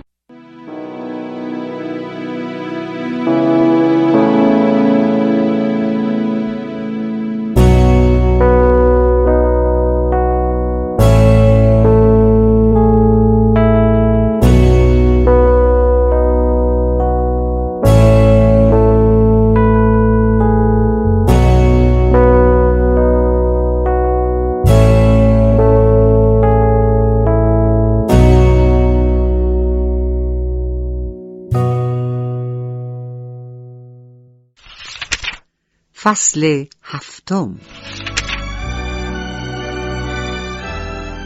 روز بعد شب که شد رهسپار کلبه کنار کوره شدیم تا اوضاع را بسنجیم. سگها با ما آشنا شده بودند و سر صدا نکردند. سمت شمالی کلبه یک پنجره کوچک وجود داشت. تام به سراغ دیگ صابون پزی رفت و یک میله که معمولا با آن صابون پخته نشده را هم می‌زنند برداشت و با آن به جان قفل در کلبه افتاد. در باز شد و به داخل رفتیم. در را از پشت بستیم و کبریتی روشن کردیم. سطح کف کلبه خاکی بود و چند بیل و کلنگ زبار در رفته و یک داس و یک بیلچه روی زمین دیده می‌شد. کبریت زود خاموش می‌شد و کلبه به حدی تاریک بود که قادر نبودیم همه چیز را ببینیم. ناگهان جیم که چشمش به تاریکی عادت کرده بود و به خوبی می‌توانست ما را ببیند به محض دیدن ما گفت هک چقدر خوب شد شما اینجایین تام! به سرعت برخاست. دقیقا انتظار چنین چیزی را داشتم و عکس عمل جیم را می‌دانستم. گید شدم. اما همه چیز بر وفق مراد بود. ما به سرعت بیرون رفته بودیم. ناگهان صداهایی شنیدیم. یکی می‌گفت چند نفرتون به داخل کلبه برید و دزدار پیدا کنید. بقیه همین اطراف پراکنده شید و منتظر علامت باشید. چند نفر به داخل کلبه رفتند. ما مانند گربه میخزیدیم و دور می‌شدیم. کمی که رفتیم با سرعت هرچه تمامتر شروع به دویدن کردیم. در این موقع قوقایی به پا شد و صدای تیراندازی سکوت شب را شکست. گلوله ها از کنار گوشمان رد می شدند. یکی از آنها گفت اونجا هستن به طرف رودخونه میرن. ناگهان سیل مردها به سوی ما روانه شد. نمی‌دانستیم کیستند. دوست بودند یا آدمهای آقای فلیپس. چکمه به پا داشتند و سر و صدا می‌کردند. پشت بوته قایم شدیم تا آنها رد شدند و رفتند. ما از طرف دیگر به طرف قایقمان به راه افتادیم. صدای آنها دیگر قطع شده بود و دور شده بودند. به جیم گفتم جیم عزیز یه بار دیگه نجات یافتی و آزاد شدی. مطمئن باش دیگه نمی‌تونم تو رو بگیرم. ناگهان فهمیدم یک گلوله به پای تام خورده و او تازه صدایش را درآورده. از شدت شادمانیمان کاسته شد. تام را به سرعت توی قایق بردیم. یکی از لباسهای دوک را که هنوز آنجا بود پاره کردم و به پای تام بستیم. گفتم من به دنبال دکتر میرم. تام خیلی عصبانی شد و قبول نکرد. جیم گفت ولی تا دکتر به اینجا نیاد من از اینجا تکون نمی‌خورم. چل سال دیگه هم این کارو نمی‌کنم. به پاکدلی جیم ایمان داشتم و می‌دانستم که این حرف را از ته دل می‌زند. خیالم راحتتر شد و به تام گفتم من باید دنبال دکتر برم. تام قصد داشت از جایش بلند شود و خودش قایق را به حرکت درآورد. ولی ما مانع این کار او شدیم. تام داد و بیداد راه انداخت ولی بیفایده بود. ما مصمم به این کار بودیم. گفت بسیار خوب. حالا که اینقدر اصرار داری برو. ولی خوب گوش کن. دکتر که پیدا کردی باید او رو قسم بدی که صداش در نیاد. پول زیادی بهش بده و او را از جاهای تنگ و تاریک به اینجا بیار. مواظب باش از راه مستقیم نیایا قبول کردم و به راه افتادم. بنا شد جیم در میان بوته های جنگل مخفی شود و تا زمانی که دکتر کارش را انجام نداده و نرفته خودش را نشان ندهد.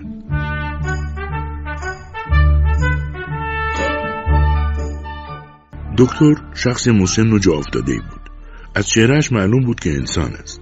برایش توضیح دادم به پای دوستمان با تفنگ خودمان تیر خورده و ما قصد داریم به خانه فامیلمان برویم و می‌خواهیم ورودمان برای آنها غیر منتظره باشد و ما را صحیح و سالم ببینند. بنابراین به معالجه احتیاج داریم. گفت به خونه چه کسی می‌خواهید برید؟ نام شوهر خاله تام را گفتم. فهمید آشنا هستیم. قبول کرد. پولش را گرفت ساکش را برداشت و با هم به راه افتادیم. وقتی به قایق رسیدیم دکتر با دیدن تام گفت همانجا منتظر باشیم تا او برود و برگردد. چاره ای نبود. اما اگر برود و کارش طول بکشد چه؟ در این صورت چه کار باید بکنیم؟ فکر کردم دست و پایش را ببندیم و وقتی زخم تام خوب شد پول بیشتری به او بدهیم و رهایش کنیم. دیدم نمی شود بالاخره دکتر رفت و نفهمیدم برای چه رفت. ولی به موقع برگشت و مشغول مداوای تام شد. ما مخفی شده بودیم که اگر با آدمهایی آمد فرار کنیم. ولی تنها آمد و وسایل جراحی دستش بود. من به شهر رفتم تا چیزهایی تهیه کنم و بیاورم. سر یک پیچ به آقای فلیپس برخورد کردم.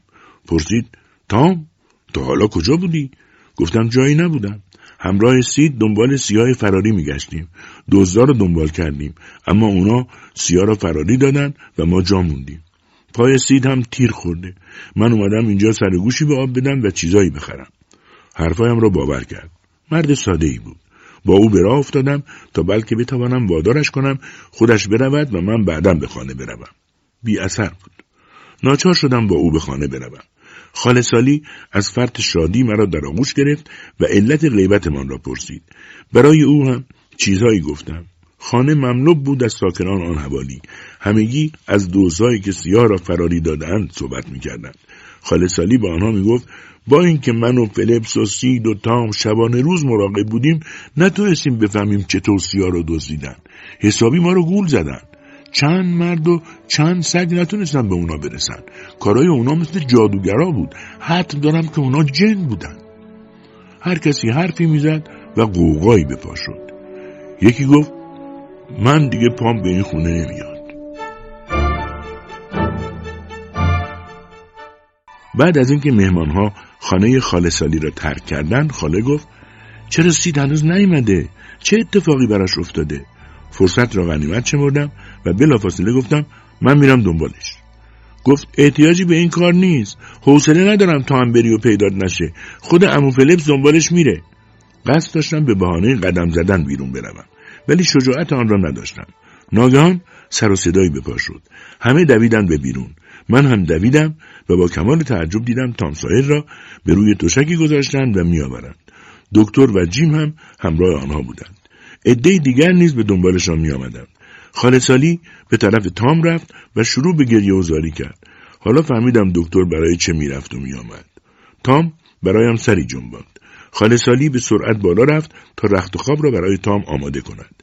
مردها و آقای فلیپس خیلی عصبانی بودند و قصد داشتند برای آنکه درسی به بقیه سیاها بدهند جیم را حلقاویز کنند که هرگز خیال فرار به سرش نزند. جیم بیچاره دم نمی‌زد و آرام بود. مردهای آقای فلیپس او را به زنجیر بستند تا دیگر نتواند فرار کند. دکتر به فریادش رسید و گفت با او خشونت نکنید. او سیاه خوبیه. وقتی من این پسر تیر خورده را دیدم متوجه شدم برای مداوای او احتیاج به کمک دارم. هر لحظه حال او وخیمتر می‌شد. همون موقع این سیاه از پشت بوته بیرون اومد و منو کمک کرد و خیلی خوب هم کمک کرد. من هیچ کس رو ندیدم که تا این اندازه با محبت باشه. مثل مادر از این پسر مراقبت می‌کرد. آقایون با این سیاه بدرفتاری نکنید. با اینکه من به قایقای عبوری علامت دادم که به داد ما برسند و اونا اومدن اون رو بگیرن فرار نکرد و مراقب پسر شما بود. به عقیده من او آدم خوبیه. آن روز خالصالی تمام وقت بالای سر تام ماند و من هم سعی می‌کردم با آقای فلیپس روبرو نشوم. روز بعد وقتی متوجه شدم که حال تام یا از نظر آنها سید بهتر شده پنهانی خودم را به او رساندم تا نقشه‌ای بکشیم و داستانی بسازیم. اما او خواب بود. وقتی بیدار شد در کمال ناباوری جلوی من به خالصالی اعتراف کرد که ما جیم را دزدیده ایم. خالصالی گفت دزدی؟ چی میگی؟ مگه دیوونه شدی؟ هزیون میگی؟ نه خاله جون من نه دیوونه شدم نه هزیون میگم ما او رو فراری دادیم من و تام همه کارا رو هم خودمون کردیم خالصالی با تعجب نگاهش می‌کرد من ترجیح دادم حرفی نزنم خالصالی آخر سر گفت پس اینطور دمار از روزگارتون در میارم. وقتی حالت خوب شد خدمتت می‌رسم. تام از خوشحالی همچنان حرف می‌زد. خالصالی میان حرفش میپرید و چیزی می‌گفت. خلاصه یک چیز تام می‌گفت و یک چیز خاله. خالصالی آخرش به تام گفت همه اینا رو گفتی ولی اگه یک بار دیگه به کنارش بری خودت می‌دونی. تام پرسید کنار چه کسی؟ معلومه کنار اون سیاه. حالا او رو خوب با زنجیر بستن و بهش فقط آب و نون میدن. همونجا میمونه تا صاحبش بیاد و تحویلش بگیره. تام برخواست و فریاد زد. شما نمی‌تونید اون رو زندانی کنید. زود آزادش کنید. جیم دیگه یه برده نیست و مثل هر انسانی آزاده. اگه کسی او رو باز نکنه من خودم میرم این کارو می‌کنم. من و تام سالهاست این مرد سیاه رو می‌شناسیم. صاحب او خواهر خانم داگلاس میس واتسون دو ماه قبل از دنیا رفت. وصیت کرده که او آزاده. چیزی نمانده بود قالب تویی کنم. بالاخره همه چیز رو شد و همه فهمیدن که من تام نیستم و حکفین هستم و فهمیدن که سید به آنجا نیامده و آنکه آمده خود تام ساهر است. در اولین موقعیتی که با تام تنها شدم نظرش را راجع به موضوع فرارمان سوال کردم و پرسیدم در صورتی که نقشه فرارمان عملی می‌شد تصمیم داشت چه بکند. گفت تصمیم داشت زمانی که با کشتی بخار به شهر خودمان رسیدیم به سیاهای شهر خبر بدهد تا با شادی و پایکوبی به استقبال جیم بیایند و در نتیجه جیم یک قهرمان محسوب می‌شد و ما نیز به همچنین. بعد اضافه کرد ولی من فکر می‌کنم همینطور که شد خیلی خوب شد. همان روز آقای فلیپس و خالصالی و مردان آنها به سرعت جیم را از شر آن زنجیرها خلاص کردند. من با جیم به اتاق تام رفتیم و صحبت کردیم. سپس تام شروع به صحبت کرد و گفت باید دوباره نقشه‌ای برای یک فرار جدید بکشیم. یکی از همین شبها به طرف منطقه سرخپوستا برویم کمی ماجراجویی کنیم و یکی دو هفته ای را در جنگل های آنجا بگذرانیم. من قبول کردم ولی گفتم متاسفانه دیگه پولی نداریم. چون حتما پدرم پولا رو از قاضی تچر گرفته و همه رو به باد داده. تام گفت نه پولا صحیح و سالمه. پدرت هم از همون موقع که رفت دیگه بر نگشته احتمالا مرده. گفتم چرا اینطور فکر می‌کنی؟ گفت حق سوال نکن. فقط خیالت راحت باشه که او هیچ وقت بر نمیگرده. تام دیگر حالش کاملا خوب شده بود. مطمئن بودم هزیان نمی‌گوید. پافشاری کردم تا واقعیت را بگوید. گفت خودش جنازه پدرم را دیده و گفت حالا خیالت راحت باشه برو پولتو بگیر. من دیگر چیزی برای گفتن نداشتم. دیگر چیزی برای نوشتن هم ندارم. و از این بابت خیلی خوشحالم. چون اگر از اول می‌دانستم نوشتن کتاب اینقدر زحمت دارد اصلا آن را شروع نمی کردم ارادتمند شما حکمی